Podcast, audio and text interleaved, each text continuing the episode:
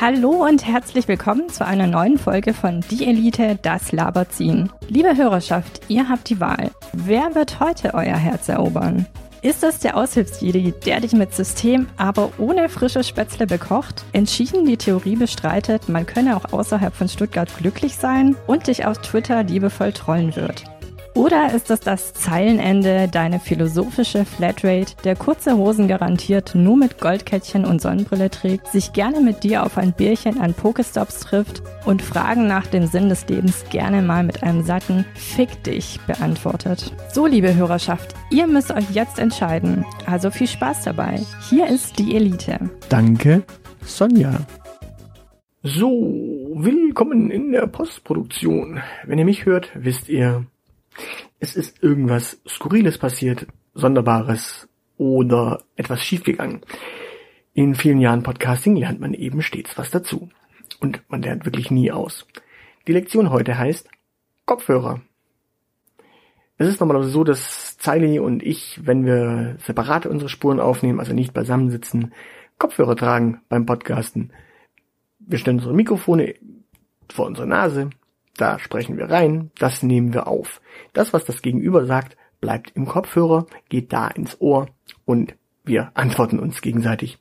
Schön, so funktioniert das wunderbar. So haben wir das auch mit Gästen bisher gemacht. In diesem Fall, ähm, ja, haben wir, glaube ich, vergessen darauf hinzuweisen, Kopfhörer tragen. Unsere Gästin hat in diesem Fall nämlich keine getragen und darum hört man uns beiden Knalltüten aus ihrem Smartphone, so als stünden wir so ein bisschen in der Damentoilette, so halltechnisch. Aber die Antworten unserer Gästin sind ja wesentlich wichtiger und die hört man wunderbar.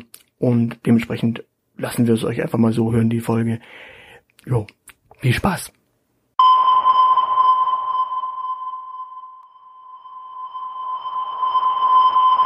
Einen schönen guten Tag es kommt gelegentlich vor, dass mir Parteiwerbung in meinen Facebook-Feed fliegt. Und wie ist es bei dir, Zeili? Äh, ich bin nicht auf Facebook, aber wahrscheinlich ist es dann auch so. Gut. Und ich habe so für mich die Policy entwickelt, äh, wer sich wer sich leistet, in meinen Feed zu fliegen, der erkauft sich auch das Recht, von mir getrollt zu werden. So ein bisschen mit netten Kommentaren. Und diese Trollerei, die hat irgendwie heute zu dieser Folge geführt. Wir, wir sprechen nämlich mit äh, ja, Chantal Krassel von Volt. Hallo. Hallo. Ah, äh, oh, ein Gast, ein Gast, eine Gästin. Äh, hallo und herzlich willkommen bei uns. Äh, wer bist denn du? Ja, äh, ich bin Chantal Krasselt. Ich bin ähm, Vorstandsvorsitzende von dem Landesverband ähm, Volt Baden-Württemberg bin 23 Jahre alt und ähm, studiere in Heidelberg VWL und Philosophie. Uh, also du wandelst quasi in den, äh, in den Stiefeln von Adam Smith. Sozusagen, so könnte man es sagen. Volkswirtschaft, Philosophie, äh, 23 Jahre alt, eine Frau und politisch engagiert. Was ist da schiefgelaufen? Ja, also ich war tatsächlich nie, also vor Volt nie parteipolitisch aktiv, ähm, habe mich schon immer so für gesellschaftliche Probleme und mögliche Lösungsansätze auch interessiert, aber hatte immer so ein bisschen das Gefühl, ich jetzt so von den etablierten Parteien, fühle ich mich nicht so repräsentiert und ich hatte auch einfach immer das Gefühl, ich kann mich nicht wirklich einbringen, beziehungsweise werde so nicht wirklich gehört und ja, daher war ich nie parteipolitisch aktiv. Und dann war das aber tatsächlich so, dass ich durch meine ähm, Uni, also durch ein Uniseminar eigentlich in Philosophie auf Volt gestoßen bin. Das war so um die Europawahlen rum. Ähm, da haben wir eben über ähm, Europa geredet. Also da ging es auch um Habermas und Habermas Idee von Europa. Und ähm, dann hat eben meine Dozentin Volt erwähnt und das fand ich dann irgendwie richtig cool. Und ähm, naja, dann habe ich mich erstmal kommunalpolitisch engagiert. Ähm, bin dann aber irgendwann auch auf Landesebene gekommen, habe dort eben auch geholfen, das Wahlprogramm zu schreiben und auch ähm, ja diesen ganzen Prozess zu koordinieren. Und so kam dann irgendwie eins zum anderen. ja. Okay, du bist also in einem Philosophieseminar politisiert worden. Ja, richtig. da, da soll noch mal einer Habermas. Ja. Ich, ich weiß nicht, was ich schlimmer finde, aber ob, ob, ob Frankfurter äh, Schule oder Philosophieseminare. Aber ähm, okay, das heißt, du hast da, da ist dieser Name Volt gefallen und ähm, dann hast du, bist du bei denen auf der Webseite aufgeschlagen oder in, bist in den Ortsverein und hast gesagt, hallo, ich bin Chantal, wer seid denn ihr? Oder wie lief das? Ja, genau. Also ich habe mich erstmal an, also ich habe mich angemeldet online und dann war das so, dass ich direkt kontaktiert wurde. Ähm, damals von dem Community Lead heißt das eben.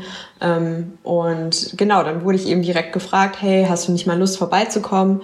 Und ähm, ja, habe das dann gemacht und wurde auch ganz herzlich aufgenommen und ähm, dann auch direkt eingebunden. Hm, okay, und warum hast du dich für eine politische Partei entschieden? Ich meine, du, du bist jung, du hättest auch zu Fridays for Future gehen können, was ja keine Partei ist. Ja, ja. Was hat dich in eine Partei getrieben?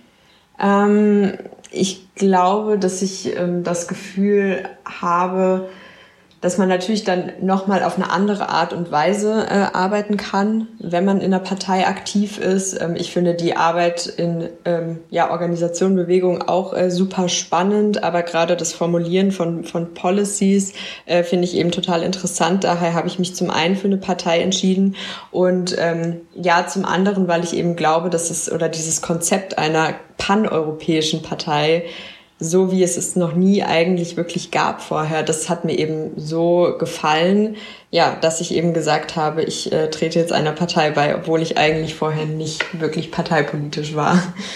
Okay. Und Volt war dann auch deine, äh, dein, deine erste große Liebe oder hast du dir auch noch andere Parteien angeschaut?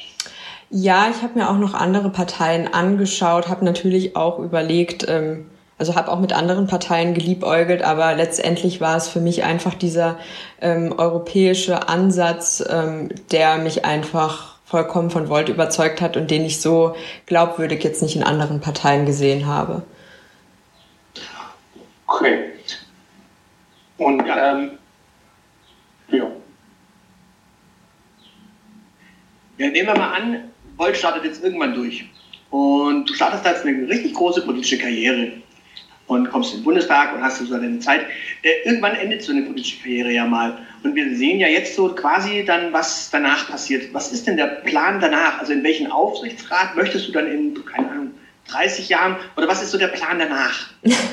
Also ähm, tatsächlich, wenn ich ähm, ein höheres Amt bekommen sollte oder ein Amt bekommen sollte durch Volt, ähm, dann würde ich, glaube ich, danach einfach versuchen, irgendwann, wenn ich mein Studium nicht beendet habe, zu dem Zeitpunkt mein Studium zu beenden. Ähm, und ich glaube, da würde ich erstmal nichts mehr groß oder zumindest nicht parteipolitisch mehr ähm, ja etwa irgendwie was ausüben wollen, Beruf, sondern dann glaube ich eher in die Richtung NGO und Entwicklungszusammenarbeit gehen. Das ist auch so ein Thema, das mich persönlich sehr interessiert und das mir am Herzen liegt. Und genau, dann würde ich glaube ich eher ähm, in, in so eine Richtung tendieren. Okay, ja, man muss ja mal vorbereitet sein. es ist interessant, nach, dem, nach der politischen Karriere noch studieren. Ich glaube, unser ehemaliger Landesvater Erwin Teufel hat es auch gemacht. Er hat Kunstgeschichte danach noch studiert. Ah. Ja, ja. Klassisches Seniorenstudium. Der Zeitzeuge, der hat ja auch damals noch mit Van Gogh und äh, Dali und sowas was rumkam wahrscheinlich. So, wir kommen mal zu unseren Klassikern, die wir eigentlich jedem unserer Gästinnen stellen. Also Fragen, die wir jeder Gästin stellen. Und äh, wir beginnen einfach mal mit der einfachen Frage, wofür hättest du gerne mehr Zeit? Oh, das ist eine sehr gute Frage. Ich hätte gerne mehr Zeit für Lesen und Sport. Du, du studierst Philosophie. Ja, das ist eigentlich schon genügend. Habermas zum Beispiel. Ja, tatsächlich, aber auch einfach so Sachen außerhalb der Philosophie. Ähm, da habe ich das Gefühl, ich lese eben viel gerade in VWL auch Paper in Philosophie viel Philosophen, aber so gerade auch mal so Klassiker oder so irgendwie Goethe oder sowas, das würde ich doch auch mal gerne irgendwie aufholen, meine, äh, ja, meine Lücken, die ich da teilweise habe. Ja, aber. Meine, meine Professorin in praktischer Philosophie hat äh, ihrer Zeit über Goethes Farbenlehre äh, ihre Hubble geschrieben, also könnte man das Angenehme mit dem Nützlichen verbinden. Das stimmt allerdings, das ist ein guter Hinweis. So, die zweite Frage, die ist Corona-technisch jetzt ein bisschen schwierig, weil äh, ja, den Club gibt es ja eigentlich nicht. Aber wie machst du Typen oder Frauen, je nachdem, Äh, Im Club oder in der freien Wildbahn klar? Oh, ich glaube, äh, durch Blickkontakt erstmal die ganze Zeit. Ständigen Blickkontakt und äh, rüberlächeln. Und ähm, ich glaube, ich bin da nicht so offensiv, sondern eher defensiv und dann, glaube ich, hoffen, dass der andere dann rüberkommt. genau. so will ich das machen. Oder einfach mal vielleicht, ähm, ja, ich glaube, einfach ehrlich sein, hingehen und sagen, hey, wie geht's, hast du Lust, was zu trinken? Ähm, Wäre dann, glaube ich, auch noch so was, was ich tun würde, ja. Aber ich glaube, so einen Anmachspruch habe ich jetzt nicht parat. Okay, ja, ich, ich frage nur, weil das klingt ja so politisch auch nicht so uninteressant, weil Nicken und Lächeln auf dem Plakat macht man und hofft dann, dass die wieder kommen. Aber so ein bisschen Agitation oder ein bisschen Aktivität braucht man ja. Was ist deine schönste Erinnerung? Meine schönste Erinnerung? Oh, das ist äh, eine gute Frage. Ich glaube, ich komme äh, ursprünglich aus, ähm, aus Stralsund. Und wenn ich dort meine Familie besuche, ähm, dann gehen wir immer nach Hiddensee oder fahren wir immer nach Hiddensee. Das ist so eine schöne kleine Insel, auf der man auch kein Auto fahren darf und nur Fahrräder fahren und so. Und ich glaube, da habe ich echt so die schönsten Erinnerungen von so Familienausflügen. Ja. Okay, dann haben wir ja jetzt einen kleinen Blick schon mal bekommen, wer denn äh, Chantal Krasselt ist. Wir haben noch ein, äh, in der letzten Folge, die wir jetzt aufgenommen haben, die zu diesem Zeitpunkt, wo wir es aufnehmen, gerade raus ist. Das heißt in zwei Wochen, ja. Diese Folge wird in zwei Wochen von jetzt ab erscheinen. Das heißt, vor zwei Wochen haben wir eine Folge über Männer äh, gemacht und kam da so ein bisschen auf die Logik, dass Männer eigentlich überflüssig sind. Wir brauchen eigentlich Menschen, nicht Männer. sind Geschlechter also auf lange Sicht überflüssig?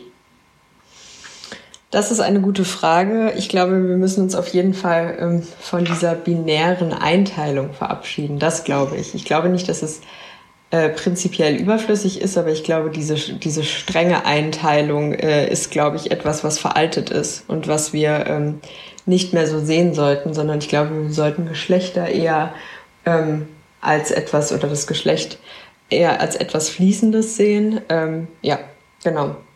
Ob es jetzt prinzipiell überflüssig ist, weiß ich nicht, ob man das so sagen kann. Ähm, da müsste ich mir, glaube ich, länger darüber Gedanken machen, aber es ist auf jeden Fall ein interessanter Ansatz.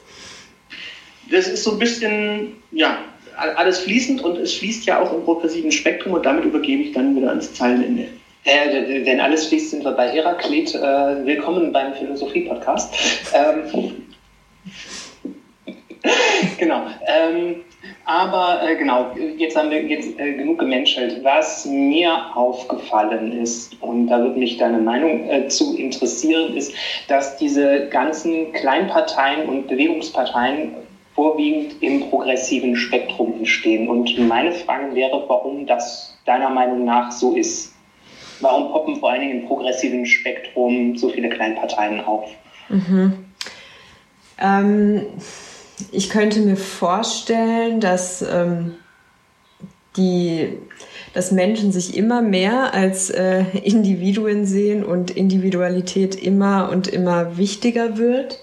Ähm, und das gerade eben bei Menschen, die progressiv äh, denken und es daher vielleicht immer ausdifferenziertere Angebote gibt an äh, politischen Meinungen, an Policies. Ähm, das zum einen. Auf der anderen Seite könnte ich mir eben auch vorstellen, dass viele von den etablierten Parteien, die eigentlich auch äh, sich als progressiv ausgeben, enttäuscht sind, weil sie dann beispielsweise mit Parteien zusammenarbeiten, die eben das Gegenteil von progressiv sind. Und ja, ich könnte mir vorstellen, dass es echt, ähm, echt daran liegt, also gerade jetzt Baden-Württemberg, ähm, sieht man ja zum Beispiel auch ganz gut. Ich glaube, die Klimaliste ist da auch ein gutes Beispiel, die sich da auch beispielsweise von den Grünen nicht mehr repräsentiert sieht. Ähm, und ich glaube, das liegt auch in Baden-Württemberg jetzt ähm, bestimmt auch daran, dass die Grünen eben, ähm, naja, sehr CDU geprägt sind und die Enttäuschung bei vielen da groß ist und da eine progressive Alternative gesucht wird.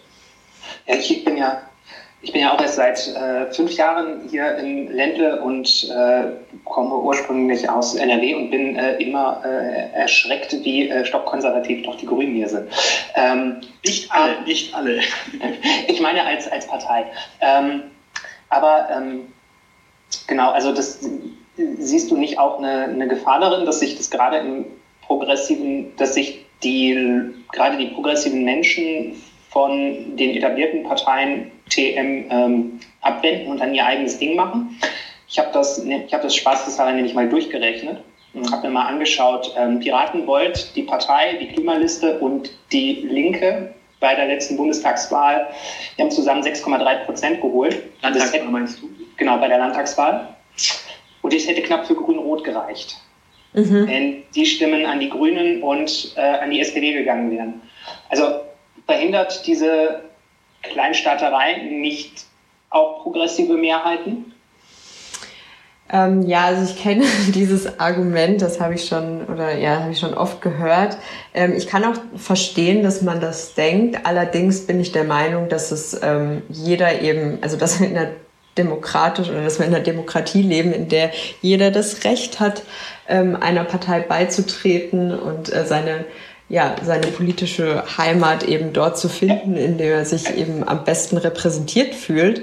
Ähm, daher finde ich es eigentlich nur gut, dass wir mehrere Parteien haben, die eben dann auch ja das Spektrum oder die Diversität unserer Gesellschaft ähm, eben uns zeigen.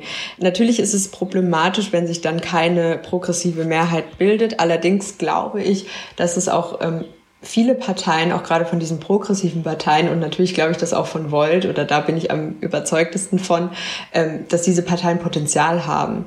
Und dass es nur durch solche Parteien ja auch wirklich einen Wechsel geben kann. Und ich meine, man kann es bei den Grünen am besten sehen. Die haben auch mal ganz klein gestartet und die wurden auch am Anfang belächelt. Und jetzt äh, haben sie, glaube ich, fast alle, bis auf, ich weiß nicht, sechs oder so Direktmandate in ganz Baden-Württemberg jetzt bei den Landtagswahlen geholt. Also man sieht, ähm, dass sich sowas auch schnell ändern kann und dass die Menschen die Notwendigkeit ähm, vielleicht ähm, ja, erkennen, wenn es an der Zeit ist. Ja. Bei den Piraten wiederum hat es äh, nicht geklappt. Ähm, dein, aber ähm, genau, man könnte ja auch sagen, äh, alle Progressiven ab zu den Grünen, damit äh, die hier in Baden-Württemberg mal so richtig schön links wären. Das wäre für dich keine Option. Mm, ich würde nicht sagen, alle Progressiven direkt zu den Grünen, weil ich glaube, die ähm, also die Programme unterscheiden sich ja dann doch auch. Also ich glaube, es gibt auch durchaus Menschen, die sagen, ähm, naja, sie fühlen sich aus anderen Gründen jetzt von den Grünen nicht repräsentiert, weil ihnen das zu wenig Sozialpolitik ist oder ähm, ja, weil sie zum Beispiel, ich würde sagen, okay, ich finde eben diesen paneuropäischen Ansatz, alles europaübergreifend zu denken, finde ich halt so wichtig, um, um eigentlich äh, ja multidimensionale Herausforderungen zu lösen, dass ich auch nicht wüsste, ob ich mich dann bei den, ob ich mich dann mit den Grünen identifizieren könnte. Also ich glaube, natürlich wäre das besser als der Status quo, aber ähm, ja, man, also das wäre trotzdem nicht das, was ich mir wünschen würde. Okay. Wunderbar. Dann sprechen wir doch mal tatsächlich, also wir haben jetzt die Partei schon ein paar Mal erwähnt und auch darüber gesprochen, dass im ja, progressiven Lager da dann doch unterschiedliche Strömungen sind da stellt sich mir natürlich die Frage, erstens, wie ist es zu Volk gekommen? Und zweitens, welche Lücke füllt ihr denn dann tatsächlich? Also der paneuropäische Aspekt ist einer, aber welche Lücke füllt ihr denn tatsächlich? Die Piraten haben ja damals das Gleiche gemacht, wie du ja schon erwähnt hattest. Die Piraten gab es ja, oder die Zeit jetzt gesagt, die Piraten gab es ja damals auch. Und die haben ja auch damals eine Lücke gefüllt, nämlich die ganze Digitalisierung und die IT-Security-Aspekte und die ja, die ganze Digitalisierung, die ja dann irgendwann auch in den anderen Parteien äh, ja, aufgegangen ist im progressiven Lager und da auch angekommen ist zum Teil. Und dementsprechend, wie ist es zu Volt gekommen und welche Lücke fühlt ihr? Ja, also ähm, Volt hat sich eben vor allem äh, durch, den, durch den Brexit und die ganze Bewegung innerhalb der EU ähm, oder den Wandel oder das bestärkte oder verstärkte, ähm, verstärkte Sorge um die EU eigentlich gegründet ähm, und durch den vermehrten Nationalismus ähm, der einzelnen europäischen Länder. Ähm, dadurch wurde eben gesagt, okay, wir müssen jetzt irgendwas tun und wenn diese EU noch weiter bestehen soll und wenn sie wirklich die Werte vertreten soll, für die sie einsteht, dann müssen wir was ändern. Ähm, und das war ganz klar. Ähm, zum einen ist sie eben dadurch entstanden, zum anderen natürlich auch ähm, durch die Erkenntnis, dass die ganzen Probleme wie eben auch der, der Klimawandel, aber auch aktuell die Pandemie eben nicht mehr alleine gelöst werden können und dass wir irgendwo in Europa alle zusammen an einen Strang ziehen müssen, um wirklich etwas zu ändern und dass wir viel effizienter sind, wenn wir zusammenarbeiten. Ähm, genau, das zum einen. Und welche Lücke wir schließen, also ich würde sagen, dass wir auf jeden Fall ähm, dass wir die Partei sind, die glaubhaft vertreten kann, dass wir wirklich europäische Vielfalt oder europäische Zusammenarbeit wirklich leben. Wir sind in äh, 16 europäischen Ländern jetzt mittlerweile eine Partei, sind also auch, als Bewegung, aber auch noch aktiv, also als Partei und Bewegung ähm, und als Bewegung eben noch in mehr Ländern. Ähm, genau da versuchen wir eben die Lücke zu füllen, indem wir sagen, okay, wir möchten evidenzbasiert arbeiten und möchten uns nicht an irgendwelchen Dogmen festhalten und nicht, ähm, naja, nicht ähm, einfach nur quasi unseren Idealismus oder uns von unserem Idealismus vielleicht in manchen Dingen ausbremsen lassen, sondern wir sagen eben, okay, wir möchten soziale, wir möchten aber auch liberale und wir möchten grüne Themen miteinander verbinden und nicht nur ein Thema sozusagen ähm, anpeilen, sondern wir wollen eben diese ganzen Themen angehen und das gesamteuropäisch. Und äh, ein anderer Punkt, der uns, glaube ich, auch extrem von anderen Parteien unterscheidet, ist eben unsere, ähm, unsere Art zu arbeiten. Ähm, also bei Volt ist es wirklich so, man kann direkt mitmachen, wenn man das möchte. Man durchläuft am Anfang ähm, so ein Onboarding-Verfahren, da wird man quasi so ein bisschen gebrieft, wie man denn so drauf ist, weil bei so einer kleinen Partei ist es natürlich vor Parteieintritt ähm, muss man das ein bisschen abchecken, damit die Partei nicht von irgendwelchen VerschwörungstheoretikerInnen oder so überlaufen wird.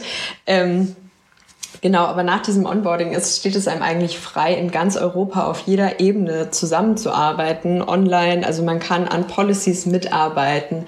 Man kann aber auch beispielsweise in der Presseabteilung auf europäischer Ebene oder auf Bundesebene oder Landesebene mitarbeiten mit Menschen aus ganz Europa.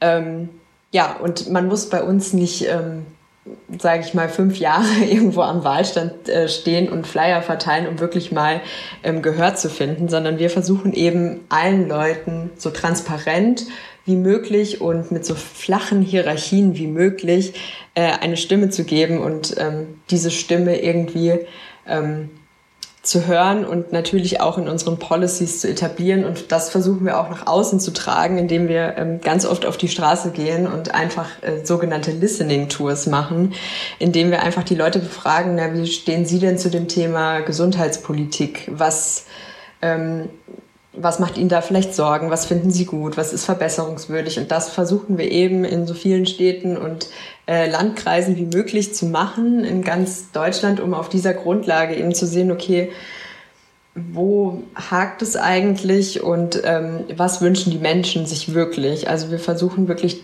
die Bürgerinnenbeteiligung so hoch wie möglich zu halten, auch durch unsere Policies. Das ist aber auf Pandemiezeiten ein bisschen gefährlich, jetzt auf die Straße zu gehen und genau die zu fragen, die jetzt gerade auf der Straße sind. Da müsstest du ja fast schon fragen, was sagen Sie als Unbeteiligter zum Thema Intelligenz, Bildungspolitik?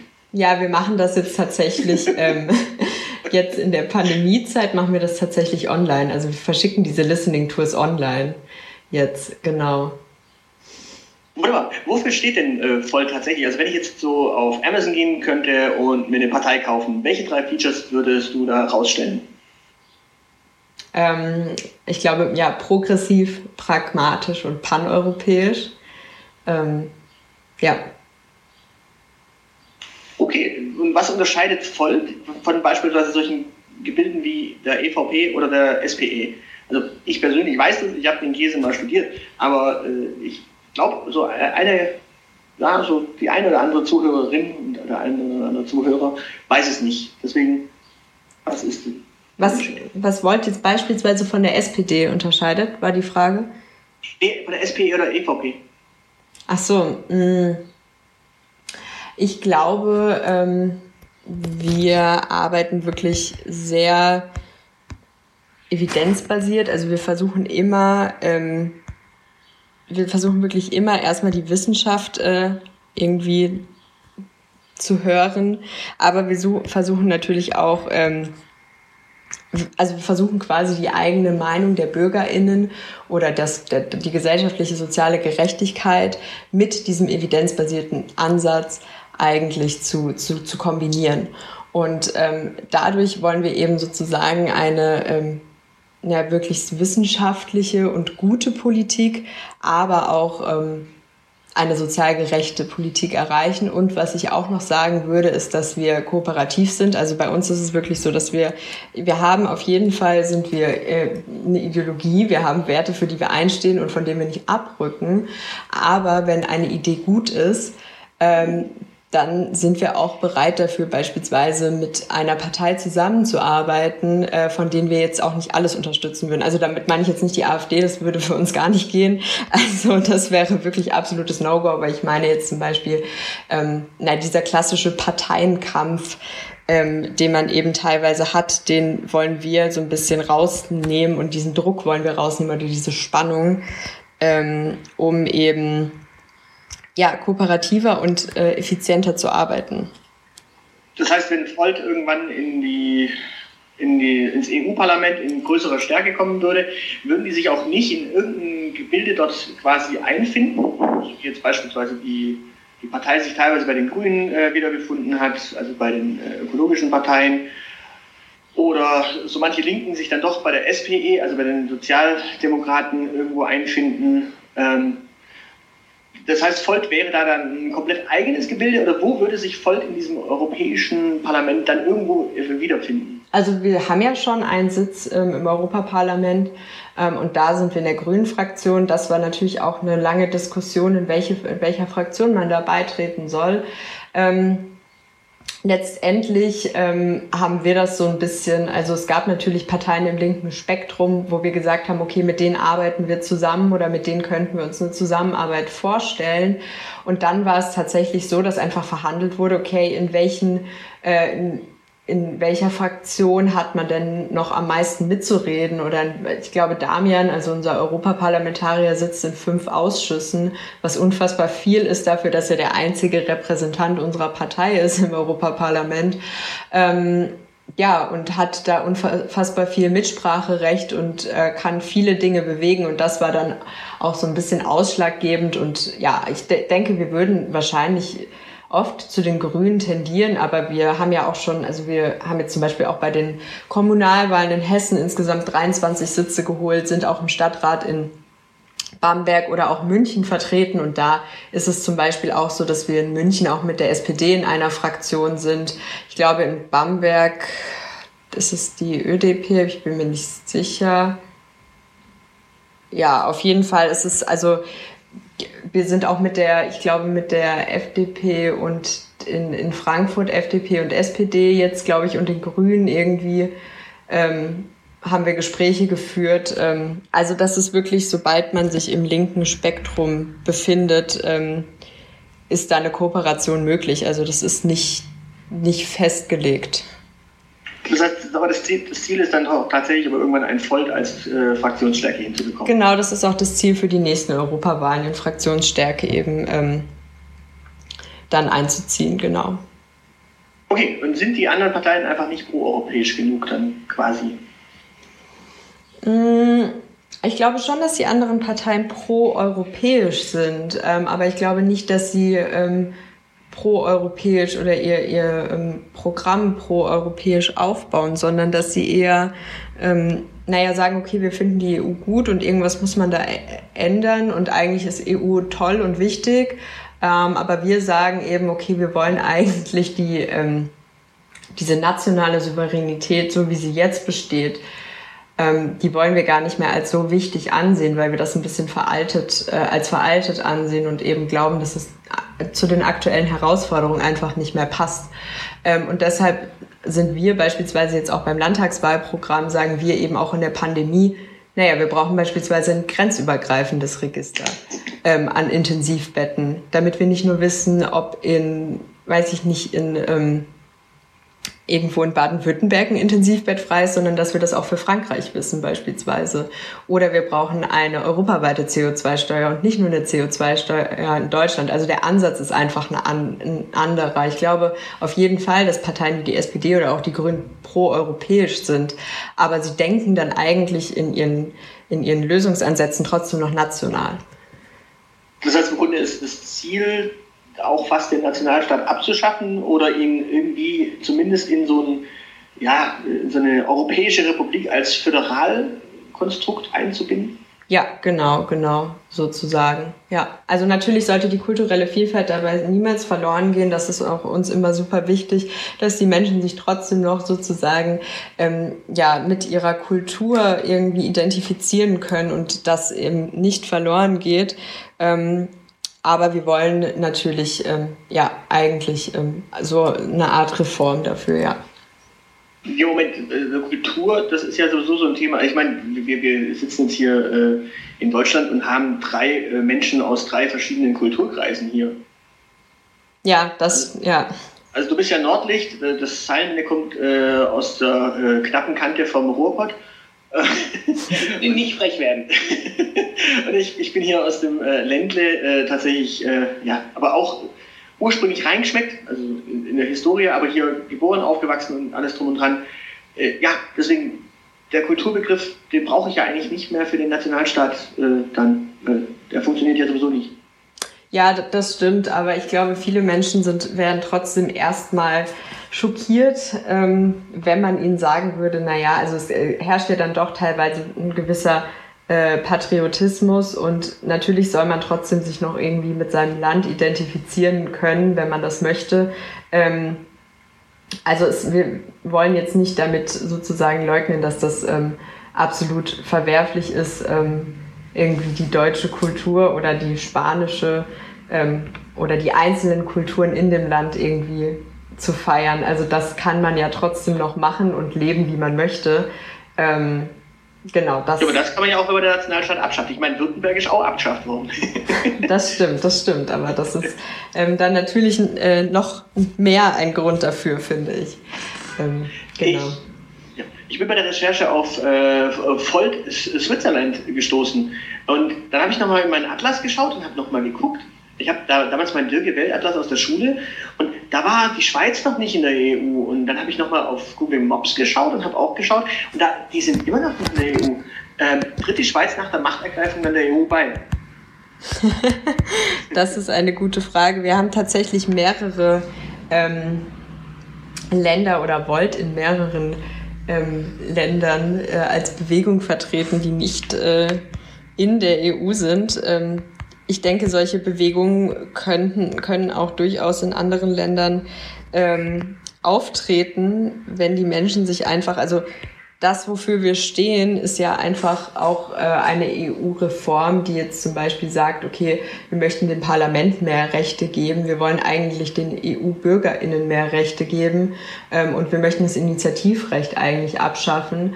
Ähm, und das sind ja auch Sachen, von denen ja auch ähm, Länder, die nicht in der EU sind, äh, profitieren können, wenn es zum Beispiel um Zusammenarbeit mit der EU geht. Deswegen finde ich das gar nicht so, äh, ja, gar nicht so ähm, verwerflich oder verwunderlich.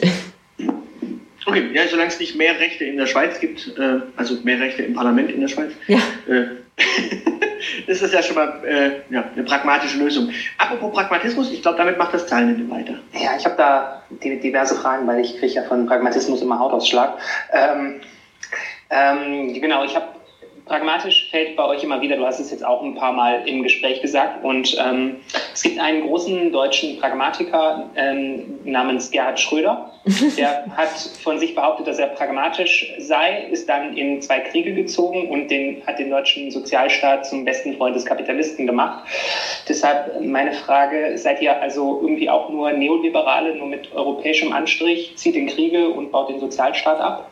Nee, auf gar keinen Fall. Also das mit dem Neoliberal hören wir äh, öfter oder haben wir schon ein paar Mal gehört. Ähm, ich verstehe das aber ehrlich gesagt gar nicht so richtig. Ähm, Gerade ähm, durch mein VWL-Studium bin ich da auch so ein bisschen äh, vorsichtig immer, was wirklich neoliberal ähm, angeht, weil das Wort meistens sehr inflationär benutzt wird und meistens auch gar nicht so richtig damit, oder die Leute gar nicht so richtig wissen, was damit eigentlich gemeint ist. Aber ich glaube, ähm, also ich könnte... Ich meine die Chicago School. Aber ja, also ich, ich glaube, es ist... Ähm, also ich, ich verstehe irgendwo, wenn Menschen, oder ich könnte mir vorstellen, woher das kommt. Ähm, allerdings, wenn man, glaube ich, einen Blick in unser Wahlprogramm wirft und auch in das bundesweite Wahlprogramm sieht, sieht man, dass wir alles andere als neoliberal sind. Ähm, natürlich sind wir nicht dafür, jetzt den Kapitalismus von heute auf morgen abzuschaffen, aber wir sind dafür, eben eine, ja, gerade was Wirtschaft auch angeht, eine, eine Wirtschaftswende zu vollziehen, ähm, die uns eben sozusagen immer weiter weg eigentlich von dem kapitalistischen System treibt. Aber nur weil wir jetzt nicht sagen, okay, wir wollen jetzt hier ähm, die Revolution auf einmal und den Kapitalismus von heute auf morgen abschaffen oder weil wir das nicht als realistisch ansehen, heißt es, finde ich, nicht, dass wir neoliberal sind. Wir sind beispielsweise auch für ähm, verstärkt dafür, dass wir uns immer mehr für Kreislaufwirtschaft einsetzen oder Kreislaufwirtschaft in, in Deutschland fördern. Ähm, wir sind, wir haben auch einen ganz großen Banner sozusagen oder ein ganz großes ähm, Feld in unserem Wahlprogramm-Themenbereich, der soziale Marktwirtschaft 4.0 heißt. Und ich glaube, da kann man uns ganz gut einordnen. Also wir sind einfach dafür, eine soziale Marktwirtschaft intelligenter äh, zu gestalten und eben eine Marktwirtschaft zu gestalten oder eine soziale Marktwirtschaft, die wirklich für alle Menschen da ist und die den Menschen auch dienlich ist als System. Zahlen Ende nicht mit Feuer, sondern mit Intelligenz. Ja, das, das, Problem ist, äh, damals, als man Gerhard Schröder gewählt hat, hat man ja auch gedacht, dass man weniger Kapitalismus und äh, mehr Sozialismus oder zumindest Sozialdemokratie bekommen hat und man ist dann mit Hartz IV aufgewacht. Da ist irgendwas ganz böse, schlimm, falsch gelaufen. Ähm, genau. Aber ähm, gut, das zweite Problem, also gut, ihr, ihr löst das mit, äh, mit, sagen wir mal, mit linker Ideologie, zu der ihr euch bekennt, mit Ideologie mit im, im positiven Sinne hier gemeint, ähm, wenn ich das richtig verstanden habe. Ähm, dann stellt sich mir noch die Frage, das zweite Ding, was Pragmatismus auszeichnet, ist ja, dass man pragmatisch die Lösung nimmt, die einem gerade passt, die irgendjemand anders vorgelebt hat und die funktioniert. Ne, also man sieht, ähm, die, diese Lösung, um aus der Pandemie rauszukommen, in Großbritannien, die funktioniert. Alle durchimpfen, das machen wir jetzt aus, äh, machen wir jetzt auch so. Aber man generiert keine eigene innovative Lösung. Ist das nicht ein Problem, was der Pragmatismus hat, dass er, dass er keine, keine eigenen Ideen und Lösungen hervorbringt? Mm, ich glaube nicht zwingend, dass das ein Problem ist. Gerade wenn es jetzt um die Pandemie geht, dann denke ich mir, gut, äh, lieber nehme ich eine Lösung von jemand anderem aus einem anderen Land, die äh, klappt, äh, bevor ich meine eigene, zwei Jahre meine eigene oder zwei Jahre später meine eigene innovative Idee habe, aber dafür so und so viele ja. Menschen gestorben sind. Also ich finde, man muss nicht immer das Rad neu erfinden.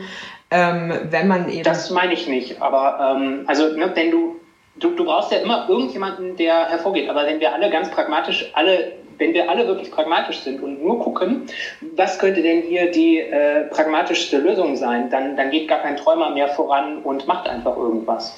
Das mhm. ist so mhm. mein Problem. Naja, das glaube ich tatsächlich gar nicht so sehr, ähm, weil man auch ganz oft sieht, wenn man Lösungen übernehmen möchte. Also dieser pragmatische Ansatz klappt ganz oft, aber natürlich sieht man auch ganz oft, okay, ähm, wir haben hier eigentlich ganz andere Bedingungen. Ähm, und deshalb kann man diese Lösung, die es vielleicht ähm, in Großbritannien oder in Portugal oder sonst wo gibt, ähm, gar nicht so eins zu eins übernehmen, weil wir hier einfach vor anderen, wir haben hier andere Lebensbedingungen, sonst was und das äh, kann man jetzt hier einfach nicht so einführen.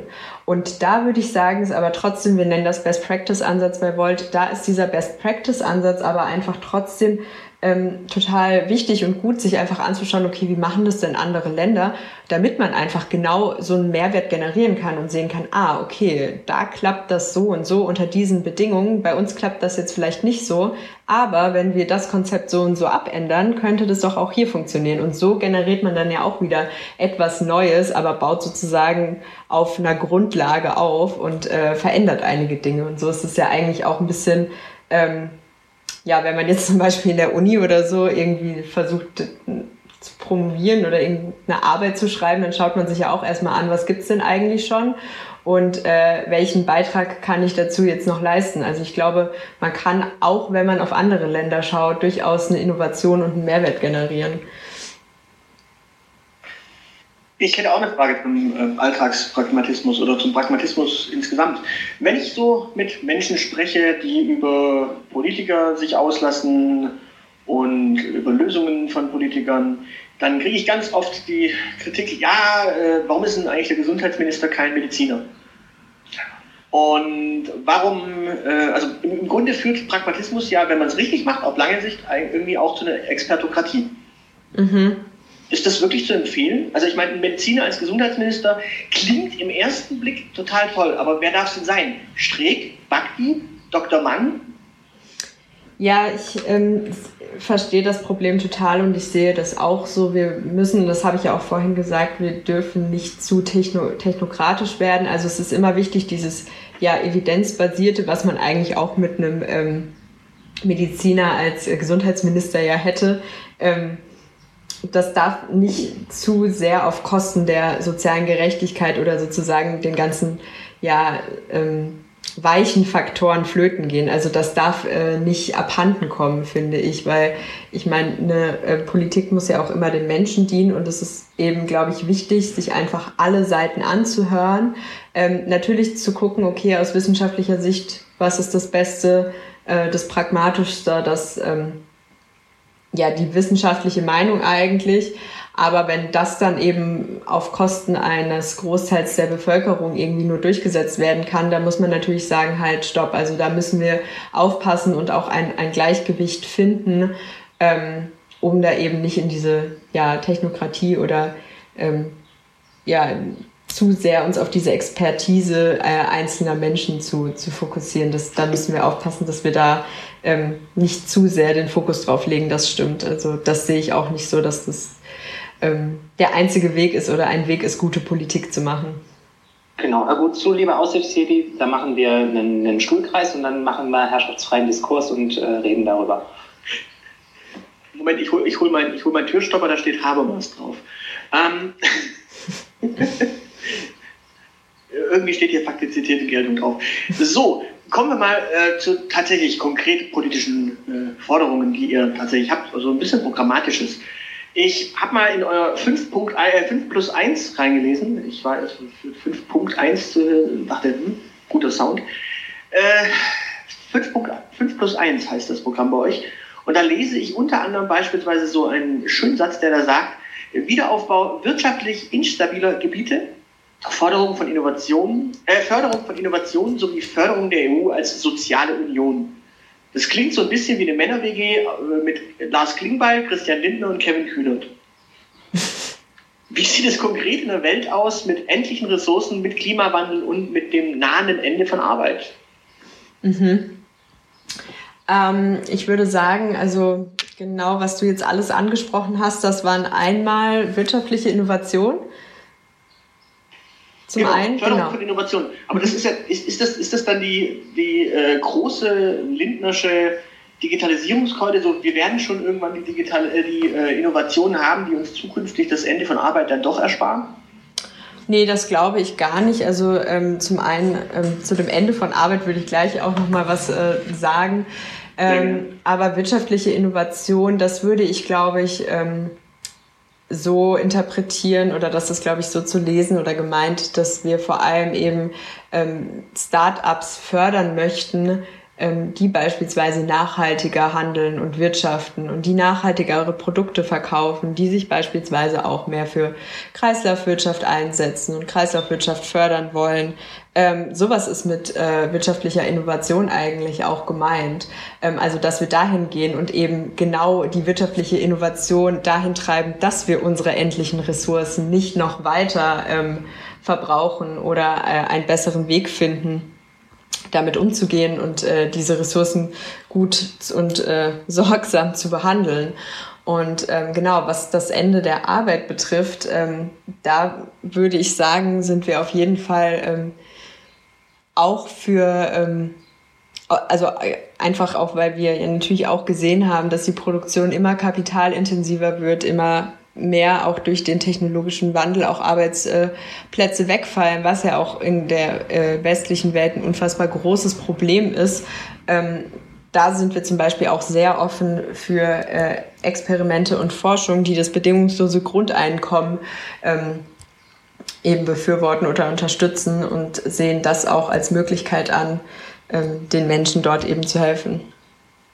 Und wie widerspricht sich das nicht ein bisschen mit äh, Wiederaufbau wirtschaftlich instabiler Gebiete? Also es gibt ja einen Grund, warum manche Gebiete wirtschaftlich einfach äh, ja, ein Ende gefunden haben. Ich meine, der Ruhrpott hat irgendwann so seinen Wandel gefunden, der hat jetzt ein bisschen Innovation bekommen, aber da kriegst du eben auch die ganzen Kohlekuppels nirgends mehr richtig vermittelt.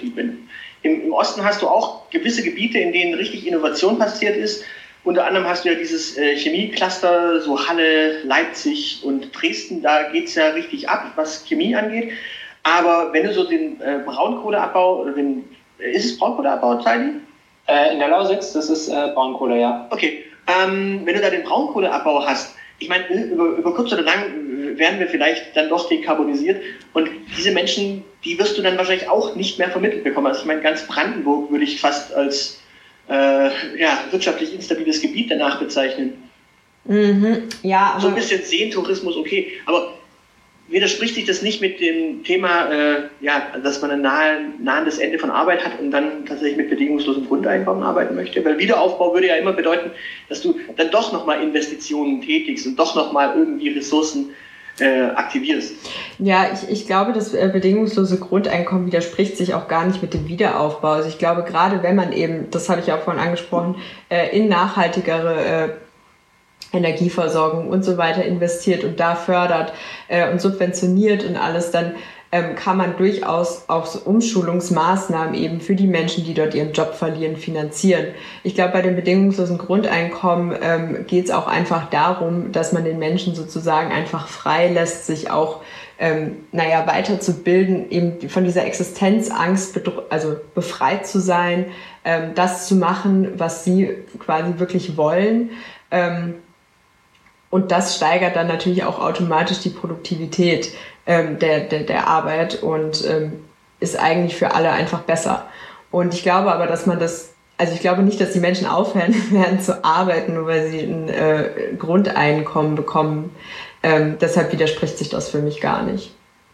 Ich, meine, das bedingungslose Grundeinkommen wollen wir jetzt nicht diskutieren, da bin ich äh, ja, fies vor, dass ich das nicht möchte, weil das ist immer so ein, so ein, so ein, ja, so ein Rattenschwanzthema, weil man dann immer mit der, irgendwann mit der Frage kommen muss, okay, in welcher Höhe findet es statt und äh, ja, was, was passiert denn tatsächlich, wenn, wenn die Arbeit einfach ausgeht? Ich meine, wir leben in einer Welt, in der wir jetzt gerade, äh, was sind es, 115 Tage sozialversicherungsfreie Sonderleistungen für, für die äh, Spargelstecher haben. Das könnte sich über Dauer ähm, ja, ausweiten und dann hast du quasi zwei mal 115 Tage.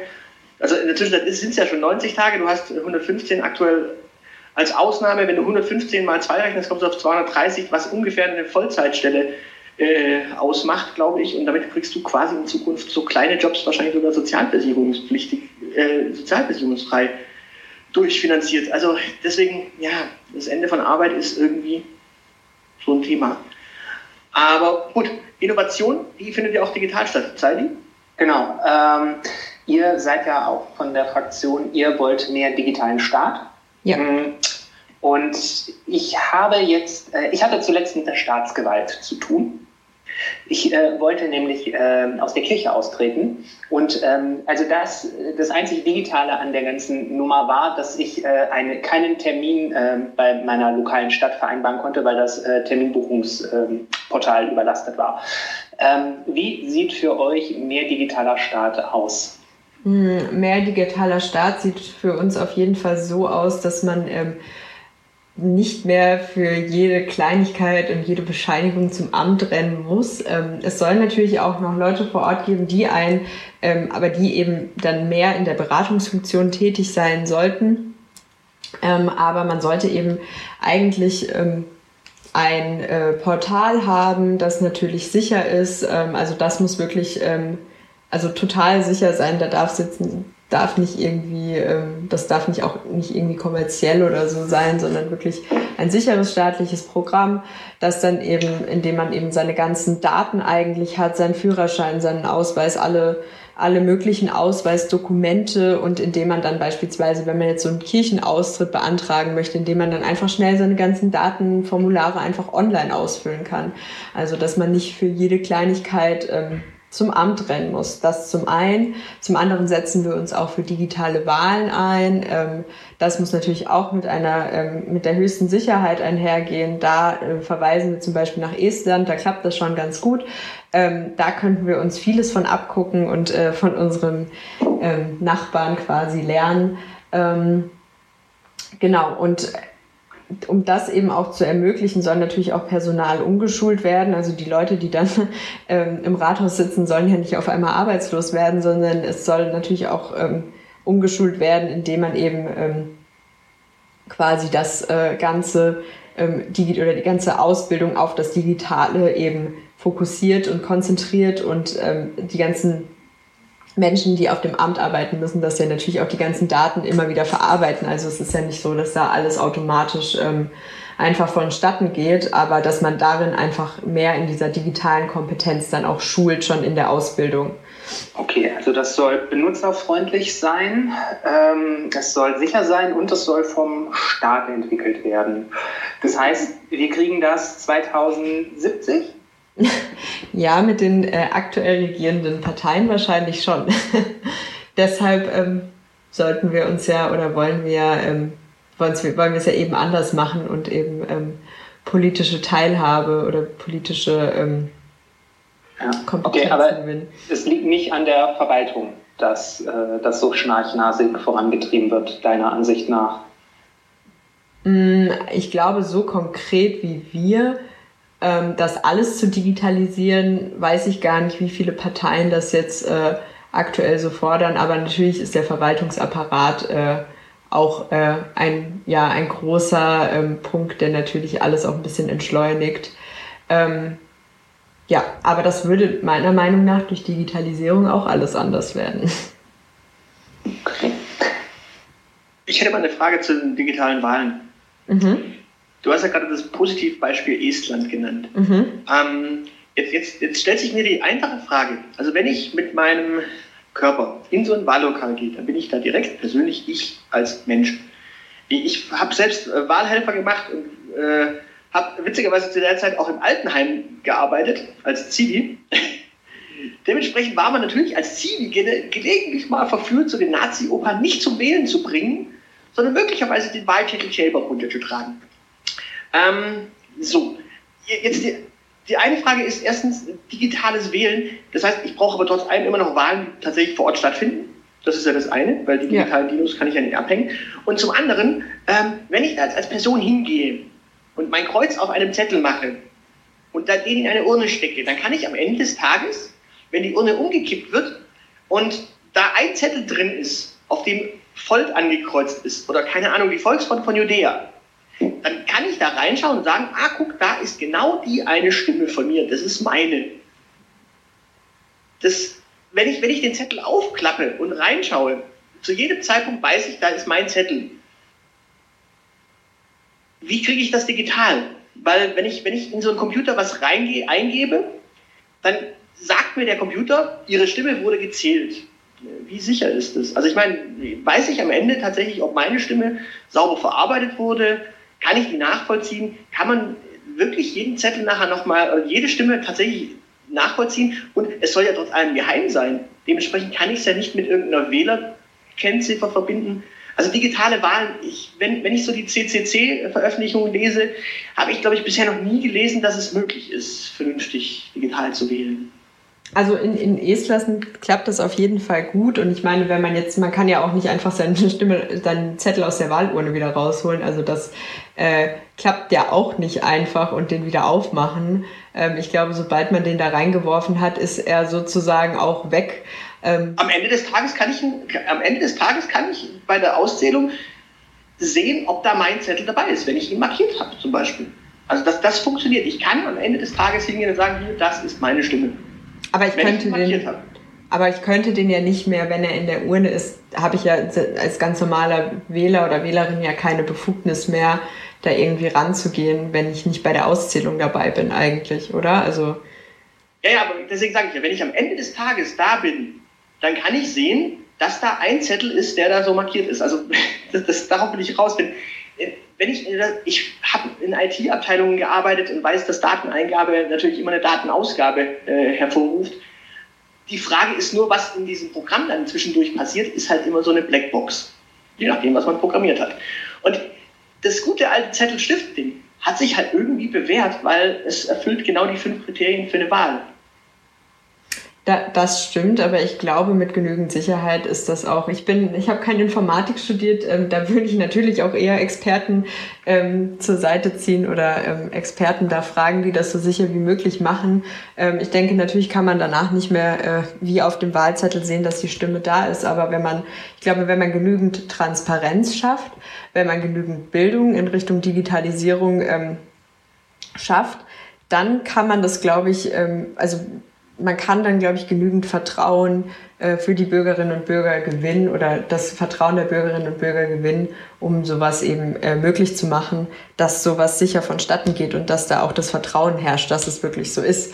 Ich glaube, das ist nämlich ein ganz großes Problem allgemein in der Digitalisierung, dass wir zu wenig aufklären, äh, dass zu wenig ähm, Wissen über Digitalisierung in unserer Gesellschaft besteht und daher eine große Skepsis herrscht.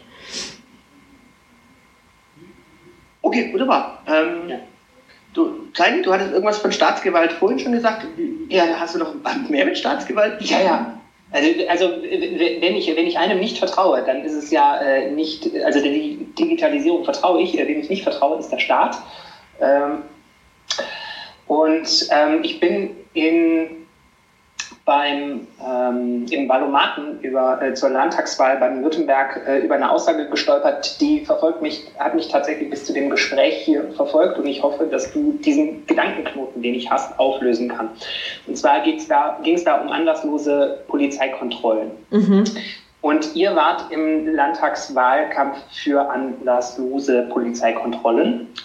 Hat der Wahlomat so ausgesprochen. In der Begründung stand drin, dass die zwar anderslos erfolgen sollen, aber nicht grundlos. Mhm.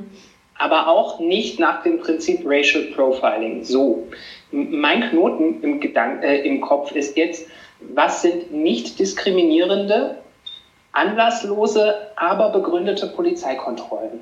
Ja, das war tatsächlich ähm, für uns, äh, das war ja auch unsere erste Wahlomat oder der erste Wahlomat, den wir beantwortet haben. Das ist im Nachhinein ein bisschen blöd gelaufen bei uns.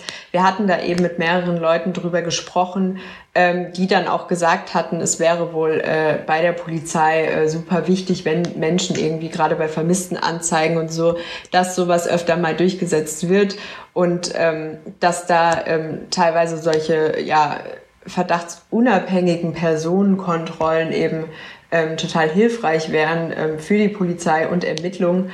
Ähm, allerdings äh, ist es auch so was, wo wir im Nachhinein gesagt haben, dass wir uns davon distanzieren und es für uns äh, ein sehr schwieriges Thema ist und ich persönlich distanziere mich da auch von. Ähm, ja, das war äh, bisschen unglücklich beantwortet. Ich glaube, generell kann man sagen, dass wir uns auf jeden Fall gegen das Racial Profiling aussprechen ähm, und dass wir da auf jeden Fall, also dass wir da auch wirklich Bedarf sehen, auch äh, die Studie, die ja lange ähm, verhindert wurde oder ja deren Durchführung lange verhindert wurde, dass wir uns auch stark dafür machen, dass sie eingesetzt wird und wir auf jeden Fall ähm, prüfen wollen durch diese Studie, ob eben ein Problem ähm, ein Rassismusproblem in der Polizei oder ja innerhalb der Polizei herrscht und äh, das als sehr wichtiges Thema ansehen, ähm, das man angehen muss. Genau, das war sehr unglücklich beantwortet. Ähm, und ja, da wollen wir einfach für die Zukunft draus lernen. Okay, dann war das ein Missverständnis. Und der Aushilfsjäger will auch noch inzwischen schießen. Ja, ich habe ich hab gerade, als du sagtest, bei Vermisstenanzeigen, ich, ich habe gerade so das Bild von äh, Arnold Schwarzenegger als Terminator so vor Augen. Sind Sie Sarah Connor? ja. Okay, also wenn man nach Vermissen sucht, äh, klar, aber dann, dann hast du ja normal, äh, dann ist normalerweise ja tatsächlich der Anlass da, ähm, dass da jemand vermisst wird und der Polizist oder die Polizistin hat im Normalfall ja dann tatsächlich auch den, den Grund, diese Person sieht so aus wie diese vermisste Person oder verkehrt in den gleichen Kreisen, dann könnte man ja mal nachfragen. Okay, dann Miss Missverständnis. Wunderbar, dann endlich ein Knoten weniger in meinem Kopf. Der ist da seit Wochen. Grauenvoll. Ähm, genau. Einen weiteren Knoten, den ich im Kopf hatte, hängt mit dem Thema Pragmatismus zusammen. Der lässt mich, glaube ich, nicht los. Ähm, Ihr wart nämlich auch gegen die Vermögensabgabe zur Finanzierung der äh, staatlichen Mehrausgaben wegen Corona, weil man eher ein nachhaltiges Wirtschaften braucht und äh, deshalb die Staatsfinanzierung mittelfristig ändern muss. Aber wäre so eine Vermögensabgabe, wäre das nicht eigentlich total pragmatisch, mal ebenso äh, Geld abschöpfen, das kurzfristig zur Verfügung zu stellen und dann macht man mal was damit? Ja, tatsächlich, aber wir haben da auch ähm, mit unserem Legal-Team eben auch drüber gesprochen und die meinten, dass es wohl rechtlich in der Umsetzung äh, wohl sehr, sehr schwer ist, äh, sowas durchzusetzen, so einmalig. Und daher haben wir dann eher davon abgesehen, diese Frage mit äh, Ja dann, glaube ich, zu beantworten. Ich weiß nicht mehr genau, wie sie gestellt war.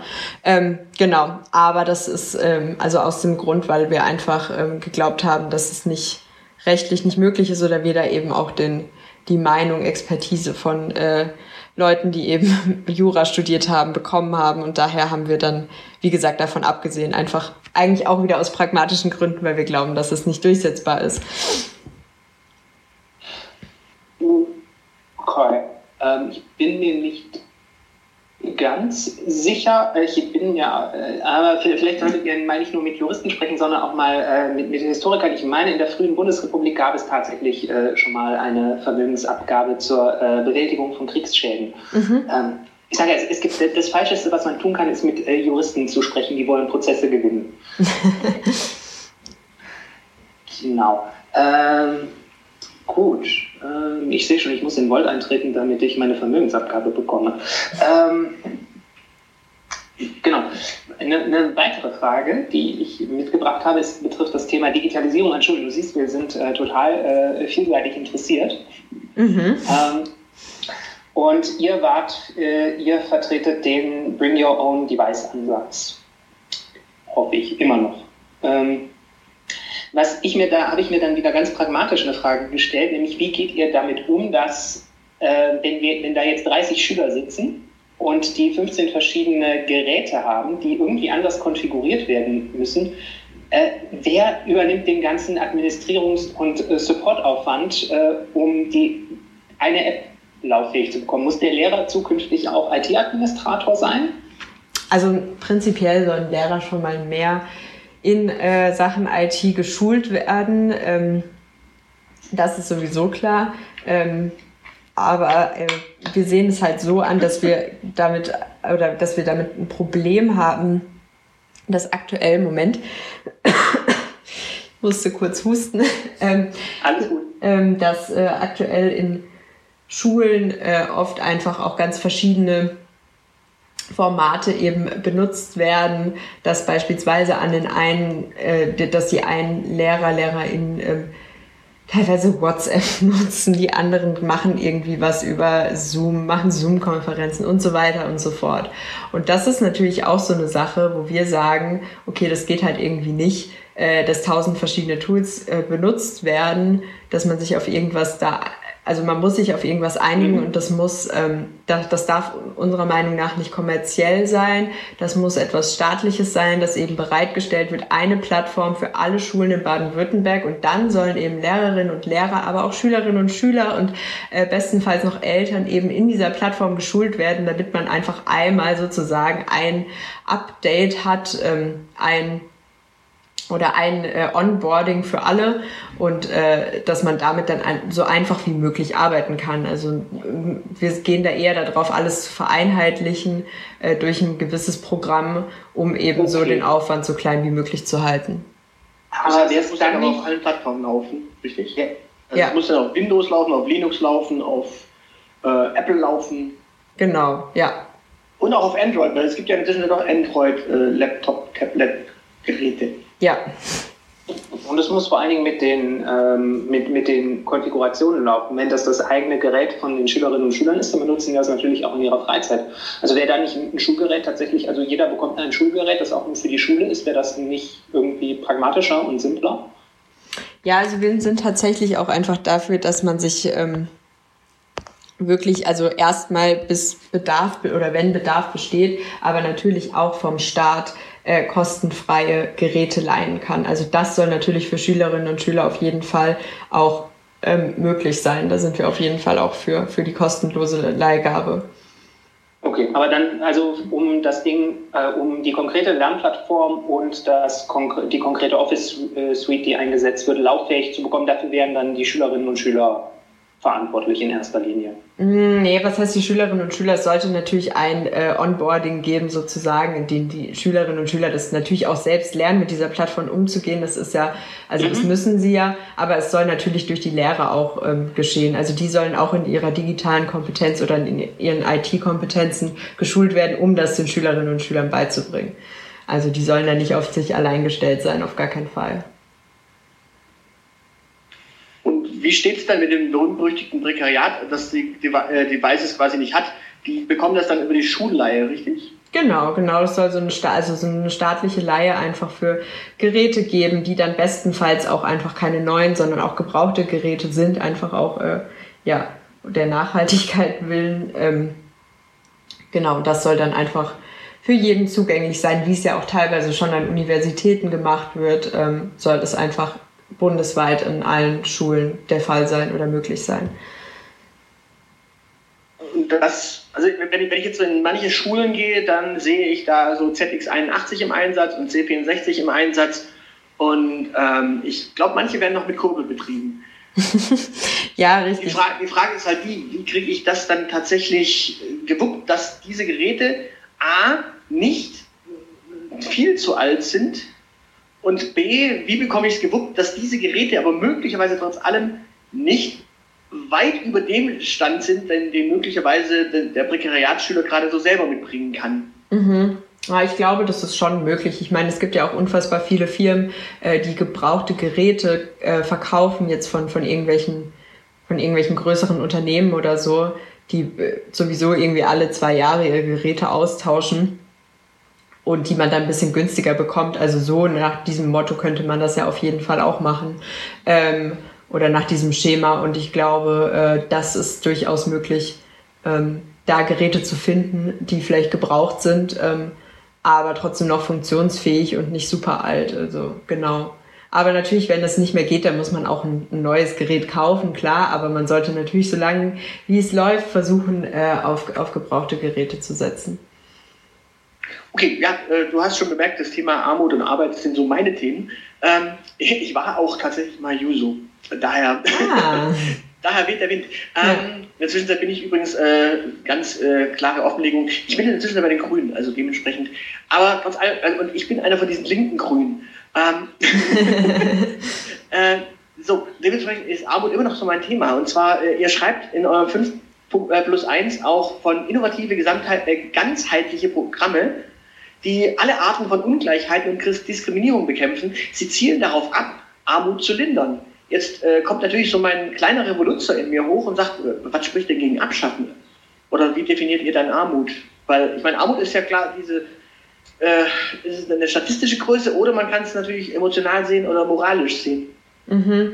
Mm, ich glaube, dass wir das Wort, also ich glaube wirklich, dass es einfach nur in dem Moment einfach das Wort so gewählt wurde, weil wir wahrscheinlich ähm, naja, äh, nicht das vielleicht nicht so revolutionär formulieren wollten, weil wir eben der Meinung sind, wir können jetzt nicht die ganze Weltbevölkerung von der Armut befreien, auch wenn wir es gerne würden, aber wahrscheinlich schaffen wir das äh, jetzt durch dieses Programm, durch dieses Parteiprogramm nicht. Ähm, deshalb wahrscheinlich lindern, weil es vielleicht eine eher realistischere äh, Aussage ist. Aber natürlich, was dahinter steckt, ist, äh, dass wir Armut bekämpfen wollen. Also das war wahrscheinlich einfach nur eine, ja, ähm, Wortwahl, die dem einen oder anderen als realistisch dem, äh, oder ja, wenig revolutionär erscheinen mag. Aber genau, also es ist, glaube ich, klar, dass wir auf jeden Fall Armut abschaffen oder bekämpfen wollen. Okay, ja, ich meine, innovativ, das wäre zumindest schon mal, also Revolutionen sind ja nicht innovativ, Revolutionen sind ja äh, so. Revolutionär. Ja, eben, revolutionär und vor allem so, so 19. Jahrhundert, so, ja. Äh. Magst du widersprechen, Zeili? Äh, die, die großen Revolutionen haben im 20. Jahrhundert stattgefunden. Und im 18. Jahrhundert. Aber nicht im 19. naja. Äh, apropos, äh, ja, die, die Zeit war auch so, da, also im, im 18. Jahrhundert, im 19. Jahrhundert und im äh, 20. Jahrhundert gab es eigentlich immer Kämpfe um gleiche Rechte und Chancen. Ähm, echte Chancengleichheit, und da kommen wir dann wieder zu der, zu der berühmt-berüchtigten neoliberalen Keule. Äh, echte Chancengleichheit würde ja bedeuten, Stadtunterschiede abzuschaffen. Ähm, das, was ja die Neoliberalen immer proklamieren, aber am Ende nicht wollen. Also die wollen immer Chancengleichheit, aber äh, wollen die Stadtunterschiede nicht abschaffen. Ähm, ihr schreibt dazu kostengünstige Zugänge für junge Menschen zur Kulturbildung und Transportwesen. Löst das das Problem? Mm, also ich glaube, dass auf jeden Fall äh, kostengünstigere ähm, Optionen für uns äh, wichtig sind. Ähm, da orientieren wir uns beispielsweise auch an Wien mit dem 365-Euro-Ticket, das wir ähm, auch als ähm, naja, sehr sinnvoll halten, weil dann trotzdem noch ein bisschen Geld da ist, um äh, ja zum Beispiel das äh, äh, Schienennetzwerk auszubauen, aber es natürlich einfach äh, ein Euro am, im, am Tag ist, ähm, den man einfach, also dass es dann trotzdem noch für viele Menschen bezahlbar oder für alle Menschen bezahlbar werden sollte. Ähm, genau, das sehen wir halt auf der einen Seite, dass natürlich das Geld irgendwo herkommen muss, man auch noch ein bisschen Geld braucht, eben um in mehr Mobilität und ja noch mehr äh, Anbindung eigentlich zu investieren, aber man das natürlich so kostengünstig wie möglich machen will. Also das äh, sehen wir schon als, als Möglichkeit, auch so ein Gefälle abzubauen. Und bei Kultur und Bildung? Ähm, da war nochmal, das äh, habe ich nochmal nicht ganz, also den Satz habe ich nicht mehr ganz im Kopf. Äh, kostengünstige Zugänge für junge Menschen zu Kultur, Bildung und Transportwesen. Mhm, mh. Das schreibt ihr bei gleiche Rechte und Chancen. Und wie gesagt, also es gibt ja immer diese neoliberale Forderung, dass alle einfach nur die gleichen Chancen haben müssen, ähm, dass da allerdings Stadtunterschiede sind, nämlich gerade in äh, gerade sozial schwache Familien, ähm, gerade eben doch, doch durchaus Diskriminierung in der Gesellschaft stattfindet, äh, durchaus auch natürlich Rassismus da ist, äh, ja. Und auch so ein bisschen Standesdünkel. Ich meine, ich, ich bin äh, der, der klassische Emporkömmling, der aus der aus der Unterschicht von einer alleinerziehenden Mutter aufgezogen, dann irgendwann ein Studium fertig bekommen hat. Das ist so der, ja, der, der feuchte Traum der FDP und SPD in den 70ern gewesen. Ähm, aber das ist der, der, der, äh, seltene Fall. Das ist tatsächlich nicht das, was äh, der Regelfall äh, ist. Und der liegt aber tatsächlich auch daran, dass man sich manchmal ein bisschen mehr durchweisen muss oder manchmal einfach Stadtunterschied, auf Stadtunterschiede einfach ein bisschen mehr scheißen muss. Und Ihr schreibt halt kostengünstige Zugänge für junge Menschen zu Kulturbildung und Transportwesen. Ich glaube, mir hätte das weniger geholfen als manch anderes. Mhm, mhm. Ja, ich glaube aber nicht, dass das, das, also das nicht der einzige Punkt ist. Das war ja jetzt auch nur dieses 5 plus 1, ist ja nicht unser ganzes Wahlprogramm oder nicht unser ganzes Grundsatzprogramm, das ähm, existiert auf, auf Deutsch, also auf Deutschland-Ebene jetzt, sondern das ist ja, glaube ich, über 100 Seiten lang. Ich glaube, ich weiß es gar nicht, 170 oder so, ich bin mir gerade nicht sicher, wie lang das ist. Ähm, da steht mir natürlich oh, noch alles, furchtbar. das ist ja alles noch viel ausführlicher. Ähm, das ist ja jetzt einfach nur ein äh, Satz, der zusammengepackt ist, den man, glaube ich, auch nicht überbewerten darf. Was wir aber äh, auf jeden Fall sehen, ist, dass Menschen nicht die gleichen Startmöglichkeiten haben und dass wir also dass diese Unterschiede da sind und dass man auch über Rassismus sprechen muss. Ähm, ja, und dass das einfach ein Thema ist, dass wir niemals vergessen dürfen, dass wir auch versuchen, in unserer Außenwirkung immer wieder zu zeigen, jetzt sei es über Instagram oder sonst welche sozialen Medien. Ähm, ich glaube, nur weil wir das jetzt so hinschreiben, heißt das nicht, dass wir, ähm, also wir sehen schon, dass Menschen mit verschiedenen Startmöglichkeiten äh, in diese Welt kommen. Ähm, wir versuchen das natürlich also ich finde, gerade durch Bildung versuchen wir alle auf einen Stand sozusagen zu bringen oder jedem die Chance zu geben, das Leben zu leben, das er oder sie möchte. Ähm, allerdings, äh, genau, sehen wir natürlich, dass solche ähm, Punkte wie Rassismus ähm, sowas hemmen. Also das ist natürlich ein Punkt, den wir auf der Agenda haben und den wir äh, als extrem wichtig ansehen. Ähm, und nur weil das jetzt nicht da drin steht, heißt es nicht, dass wir äh, der Meinung sind, jeder kann, ähm, kann alles erreichen, wenn er will. Die Frage, die Frage, die sich mir halt stellt, ist, wie, wie schaffe ich denn die äh, Stadtunterschiede ab? Also was ist denn da ein Beispiel? Also ein ganz konkretes Beispiel wäre da schön. Ja, ein ganz konkretes Beispiel ist einfach, dass man es fängt, glaube ich, schon bei Ernährung an. Wenn man jetzt zum Beispiel das äh, Essen in den Schulen für, für, für Kinder oder in den Kitas, wenn man das kostenlos macht, wenn man da zum Beispiel sagt, okay, eine gesunde Ernährung wollen wir irgendwie allen ermöglichen, wenn man halt versucht, auch wirklich gesunde Ernährung kostenlos in den Schulen zu etablieren, das ist zum Beispiel eine Möglichkeit. Oder dass man auch Nachhilfeprogramme kostenlos anbietet in Schulen, was ja auch schon oft gemacht wird. Ähm, das sind Möglichkeiten, um Leuten eben, äh, die vielleicht auch weniger Geld haben, die gleichen Möglichkeiten zu bieten. Ähm, genau, um, um sowas äh, zu, zu oder zu lindern oder zu verbessern ähm, und da bessere Startmöglichkeiten zu schaffen. Natürlich ist es auch wichtig, sich mit Identitätspolitik auseinanderzusetzen als Partei, ähm, um gerade ähm, Rassismus eben zu, also zu bekämpfen ähm, da ist es uns auch eben super wichtig, dass wir innerhalb unserer Partei immer versuchen, äh, Diversität nach außen zu spiegeln, wenn wir es denn äh, ja wirklich können. Das ist natürlich schwer, wenn man noch so klein ist. Ähm, allerdings ist es eben ja super wichtig, dass man in seiner Außenwirkung, glaube ich, auch immer äh, versucht, auf Diversität zu achten. Ähm, ja, um so eben zu versuchen, Dinge zu normalisieren und ähm, ja, die, die Klischees sozusagen zu, oder Vorurteile zu bekämpfen. Wunderbar. Bevor das Zeilenende noch mit einem kleinen Spielchen in die Ecke kommt, hätte ich noch eine Frage. Ich habe mal irgendwann in meinem Studium gelernt, dass die EU so aus wirtschaftlicher Zusammenarbeit entstanden ist und dann kam der Spillover-Effekt und dann hat man politisch zusammengearbeitet und dieser Spillover-Effekt geht ja irgendwann auch mal weiter. Mhm. Ähm, jetzt ist natürlich die Frage, ihr seid ja eine EU-Partei, quasi eine Europapartei. Äh, wie geht es denn mit der EU weiter? Mhm. Also, was, wo, wo, sehen wir die EU in fünf Jahren? Mhm. Also, für uns wäre es natürlich ideal, dass die EU, ähm, naja, eigentlich wieder zu dem wird, was sie sein sollte und dass sie die Werte vertritt, für die sie eintreten sollte und was gerade aktuell, äh, ja, beispielsweise auf Lesbos oder so, ähm, passiert, ist unserer Meinung nach nicht mit den Werten der EU vereinbar. Und da müssen wir versuchen, wieder wirklich ähm, ja, für unsere Werte einzutreten. Da müssen wir versuchen, wieder zu dem, ne, was heißt nicht zu, zurückzukehren, sondern eigentlich die EU zu reformieren und zu versuchen, den Rechtsdruck rauszunehmen, zusammenzuarbeiten und ja, ähm, menschlicher zu arbeiten. Ähm, genau den Menschen in den Fokus zu setzen und eben die EU weiterzudenken, weil ich glaube, sie hat es nie aus dem Stadion der Wirtschaftsunion geschafft und das will sie noch für viele Länder sein. Und da müssen wir eben den Ländern zeigen, hey, wenn wir aber wirklich zusammenarbeiten und nicht nur wirtschaftlich ähm, und wenn wir in dieser EU sind und alle die gleichen Werte vertreten, ähm, da müssen wir auch dafür einstehen und diese Werte immer vertreten und nicht nur, wenn es uns gerade passt. Ähm, ich glaube, da müssen wir hinkommen und dann kann die kann aus der EU äh, ja was richtig Tolles werden und eine Union werden, die äh, eine große große Herausforderung in unserer aktuellen Welt äh, gemeinsam bekämpfen kann.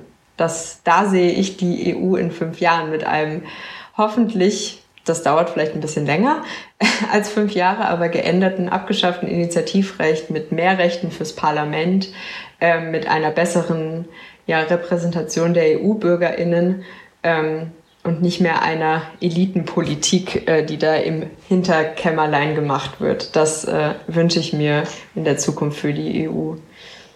Also ganz kurz, äh, gegen Elitenpolitik können wir schon mal nicht sein. Wir sind die Elite und dementsprechend sind wir da nicht dagegen. Ah ja, stimmt, ähm, sorry. ähm, ja, ja, ich meine, die EU ist momentan ja, wenn ich wenn ich so äh, mit einem politischen Schlagwort begreifen, äh, beschreiben soll, ist sie ja eigentlich eher so in der Marktharmonisierung aktiv. Mhm. Das heißt, äh, wir wollen über das Stadium der Marktharmonisierung rauskommen, richtig? Ja, also ich würde sagen, ähm, wir wollen einfach generell äh, die EU als wirkliche, naja, Union begreifen, die wirklich in allen Ebenen ähm, zusammenarbeitet. Also das, glaube ich, ähm, ist der große Punkt, an dem wir ansetzen müssen. Und wie gehe ich dann mit so Totalausfällen wie äh, Ungarn beispielsweise um? Dann? Äh, Sanktionierung auf jeden Fall. Okay. Dann, äh, mich hat es auch immer schon mal gefreut. Ich übergebe jetzt an das Zeilen, der hat noch ein kleines Spielchen. Genau, wir müssen, wir haben jetzt so viel von Werten gesprochen, dann machen wir jetzt noch ein äh, kleines Spielchen, um ein paar Werte festzuklopfen. Äh, das berühmt-berüchtigte Entweder-Oder-Spiel. Du bekommst von mir zwei Begriffe zur Auswahl, die äh, mehr oder weniger was miteinander zu tun haben und du musst hier einen aussuchen und darfst du auch ganz kurz äh, noch sagen, warum, aber das musst du auch nicht. Das kannst du auch so stehen lassen, wie okay. du magst. Ja. Bist du bereit? Ja. Sehr schön. Leistungsprinzip oder Solidargemeinschaft? Solidargemeinschaft. Reichensteuer oder Steuersenkung? Reichensteuer. Gratis ÖPNV oder Rabatt für E-Autos? Puh, das ist schwer. ich glaube, weil ich äh, mehr äh, ÖPNV nutze, würde ich eher den gratis ÖPNV nehmen. Okay, da bin ich auch sehr für. Ähm, gut, nächste Frage. Abendessen mit Jaja Binks oder mit Xavier Naidu? Oh, ja, das ist eine schwere Frage. Ähm, huh. Naja, bei Xavier Naidu würde ich mal gerne wissen, wie man auf sowas kommen kann. Ähm, also rein aus äh, Interesse. Äh, die andere Person war nochmal? Jaja Binks. Ach so, ja, dann lieber äh, Star Wars. auf jeden Fall. Gut, gute Wahl. Hast, hast du eine Theorie, warum Xavier Naidu so geworden ist, wie er geworden ist? Gras. Ganz hm. viel Gras. Ja, das. Äh, oder ich weiß nicht, vielleicht ist es auch immer noch, ich habe die Theorie, äh, dass es vielleicht eine, eine, psychische Krankheit ist, die durch Corona jetzt so durch den Lockdown und die Vereinsamung äh, vielleicht noch mehr ans Tageslicht gekommen ist. Da würde ich gerne ähm, weil eigentlich würde ich es nicht gerne wissen, aber es ist äh, fast, na, fasziniert mich auf eine negative Art und Weise, wie man solche Kommentare von sich geben kann, obwohl der ja auch nicht erst seit Corona so komisch ist, sondern äh, eigentlich schon vorher. Deshalb, ja, nee, ganz, ganz klar Star Wars dann. okay, gute Wahl. Ähm, nächste Frage: Politische Ordnung oder Markt regelt das? Ah, ich glaube, Markt regelt das. Ist, äh, glaube ich, zu lang zu erklären, warum ich das. Ich bin kein Fan der unsichtbaren Hand, glaube aber auch, dass sie im Original von Adam Smith fehlinterpretiert wurde. Ähm, dann eher die Ordnung, aber ich glaube, keins von beidem würde mich genau. Also Smith war ja auch Schotten. Das muss man auch nochmal dazu sagen. Gell? Der wird ja immer gerne als Brite genommen, war aber eigentlich Schotte. Außerdem war, äh, war, der gute Mann Moralphilosoph und äh, man sollte mehr Smiths Ethik lesen. Aber das ist ja. viel zu weit. Das ich glaube, ich glaub, ich glaub, wenn du in Schottland so in den Highlands bist und dann so diesen Höhennebel hast, da ist auch jede, jede sichtbare Hand eigentlich, also jede schlagende Hand eigentlich eine unsichtbare Hand. Wenn sie so schnell kommt, da kann der Nebel gar nicht. Dementsprechend, ich glaube, Smith war äh, dann doch zu sehr Schotte mit äh, Nebel. okay. So, zwei haben wir noch. Ähm, Nachhaltigkeit durch Lebensstiländerung oder durch Technologie? Ich glaube, an ersteren kommen wir nicht vor, dran vorbei, auch durch Technologie nicht. Also ich glaube, äh, dann eher der Lebensstil. Ich glaube, es muss beides äh, Hand in Hand miteinander gehen, aber ja. Der Name sowieso gelernt, der Deutsche ist irgendwie technologiefeindlich. Für den ist Technologiefreundlichkeit auch eine Lebensstiländerung wahrscheinlich. Das stimmt. Gut, und die letzte. Wenn Stuttgart 21 irgendwann fertig gebaut ist und du könntest das vielleicht von uns dreien am ehesten noch erleben, ähm, geht die erste Reise nach Paris oder nach Bratislava? Oh, ich glaube nach Paris.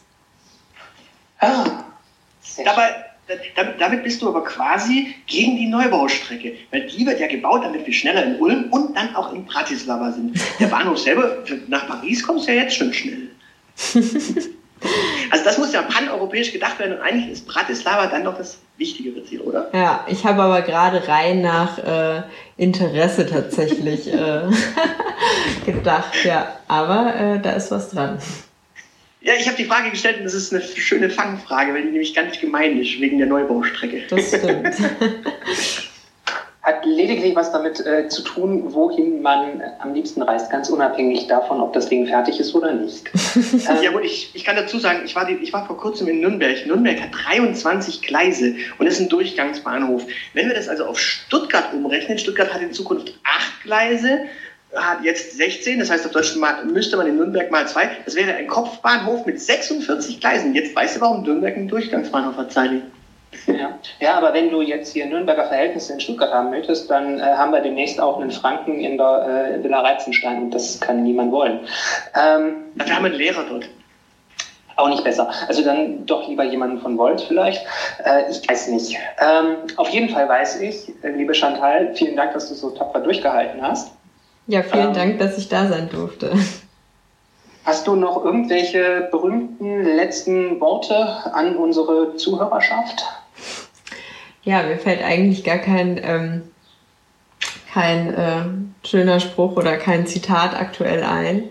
Ähm, ja, eigentlich nur, ähm, dass ich äh, ja, froh war, hier zu sein und ich das Gespräch sehr interessant fand und euch weiterhin viel Spaß und Erfolg mit eurem Podcast wünsche und natürlich allen viel Spaß oder hoffe, dass es allen Zuhörerinnen und Zuhörern gefallen hat.